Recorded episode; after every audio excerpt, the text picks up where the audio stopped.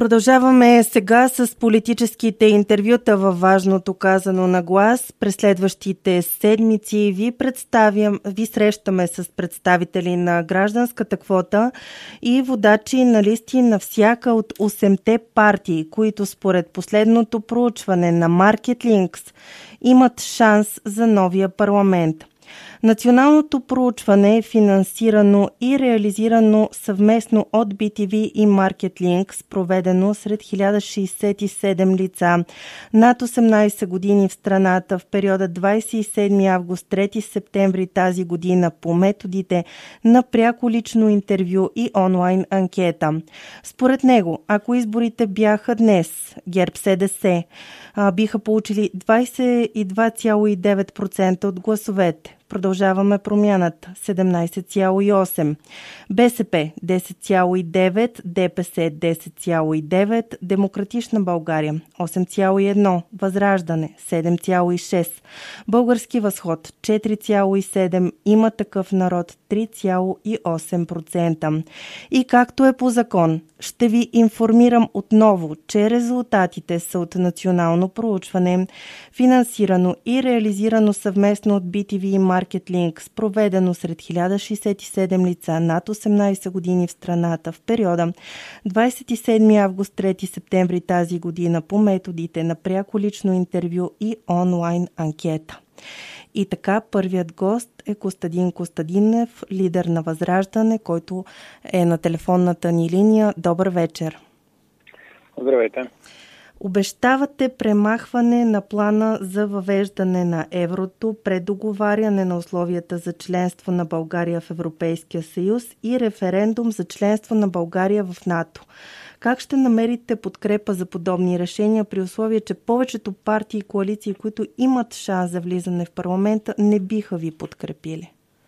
Ние нямаме никакво намерение да разговаряме с другите политически субекти, защото в крайна сметка всичките, ако искаме да разговаряме с тях, няма да си губим времето да разговаряме с тях по-отделно. Ще потърсим директно американския посланник, който ги инструктира и им казва какво да правят. От тази гледна точка сме се насочили не към другите партии, а към българските избиратели. Това е идеята на кампанията, в крайна сметка, да направим така, че да убедим възможно най-много български граждани да ни гласуват доверие, за да може всичко това, което искаме да го осъществим, да го осъществим в тяхна полза и в техен интерес. Техен интерес на българските граждани, предвид не на американските фракции в българските. Сега, аз ви питам напълно сериозно, защото със сигурност ви осъзнавате, че предвид и социологическите проучвания, ако има следваща управляваща коалиция, тя ще бъде коалиция, т.е. вие за да реализирате вашите идеи, трябва да седнете на масата на преговорите. Не е ли така?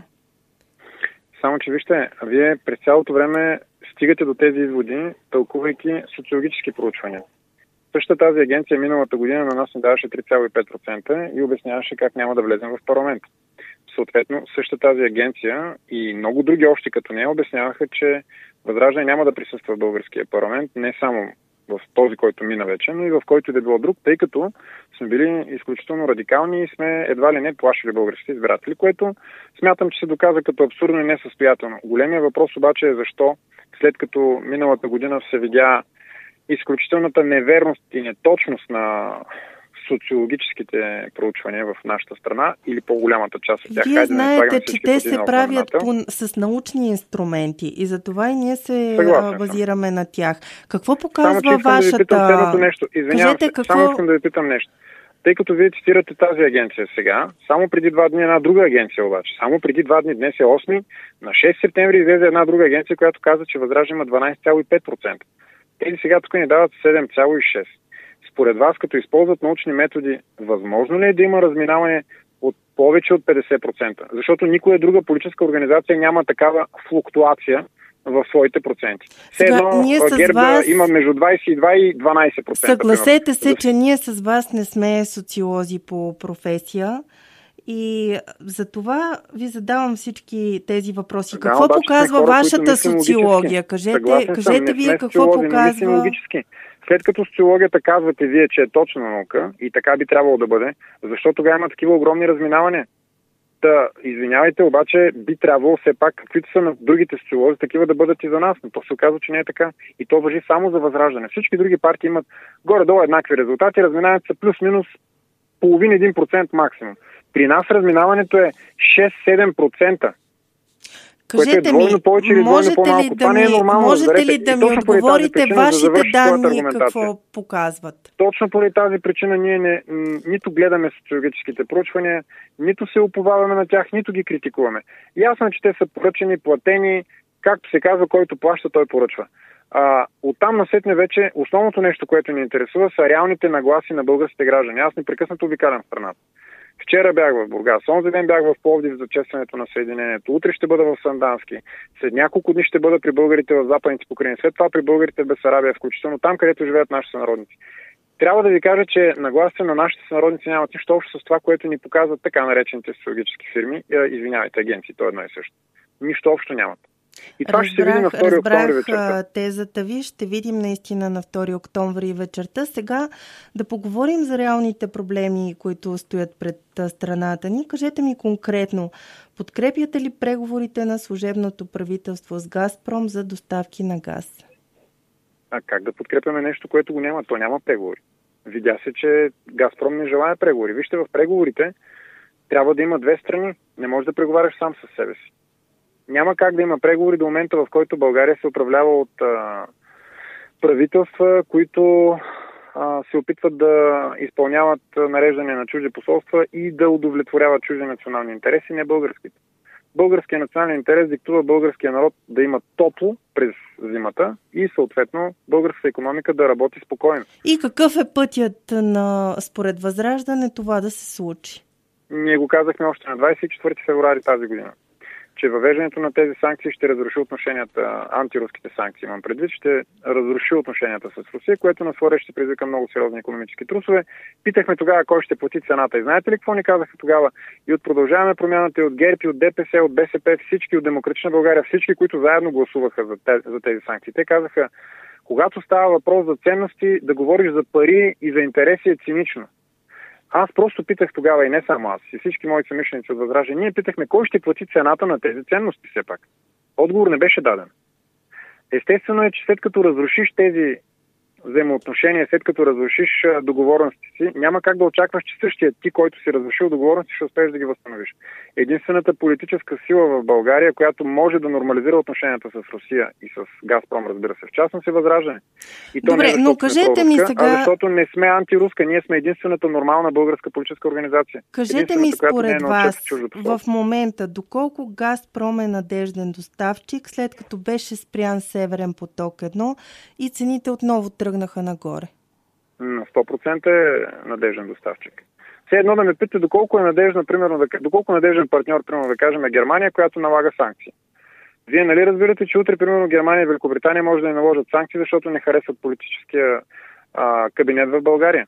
И, примерно, Великобритания може да каже, че блокира българския златен резерв, който е 2/3 в момента, за съжаление, в Лондон. Нещо, за което ние настояваме да се промени и съответно настояваме българския златен резерв да бъде в България, не да стои заложник в чужда частна при това банка.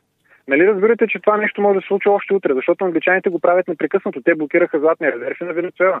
Защо никой не поставя въпроса за това, че примерно Англия е неблагонадежден партньор, че Германия е неблагонадежден партньор, че примерно Германия, която в крайна сметка спря Северен поток 2 в ущърб на собствения си национален интерес под американски натиск, също е неблагонадежден партньор. Кой започна санкциите? Кой всъщност започна икономическата война? Това забравихме ли го? Или ние очакваме, че руснаците само ще понасят удари? Ами в една война има две страни. И когато нападаш, трябва да очакваш, че този, който нападаш, ще се отбранява.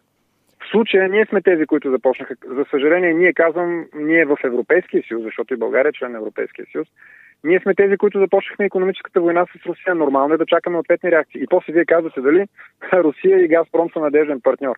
Ние сме тези, които излязоха ненадежните, защото ние първи затворихме пристанищата си за руски кораби, ние първи затворихме летищата си за руски самолети, ние наложихме санкции на Русия, а не Русия на нас. Така, обаче вие преди малко казахте, че всяка война има две страни.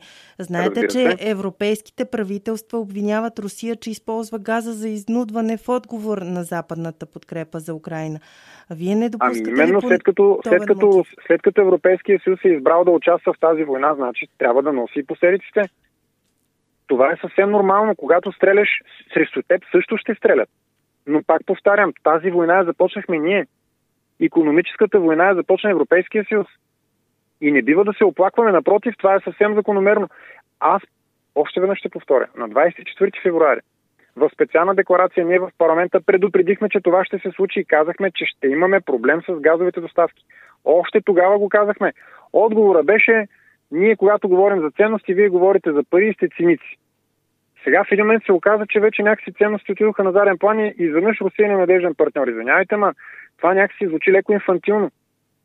Просто не може да очакваш, след като ти удреш другия, той да стои безучастен и да не се отбранява. По-скоро друго трябваше да бъде направено. След като се прекъснаха връзките с Газпром, да се намери надежда на алтернативен доставчик. Оказа се, че няма такъв. Нито азерския газ е достатъчен, нито все още пристига на достатъчно големи количества в България, защото газовата връзка с Гърция не е готова. Нито пък така наречения по-ефтин течен газ от щатите е решение, защото първо не е по-ефтин, е по-скъп. И второ, то едно е да го купиш, но друго е да се го доставиш, защото в крайна сметка България няма газов терминал. Нали разбирате? Това е все едно да си купиш електрическа кола и да нямаш ток, за да я заредиш. Същата работа. Кажете ми, когато говорите и за ток, трябва ли според вас Европа да наложи таван на цените на енергията? На коя енергия? Произвежданата или внасяната? На внасяната. Ами няма как да наложиш таван на внасяна цена, на внасяна стока. Нали разбирате?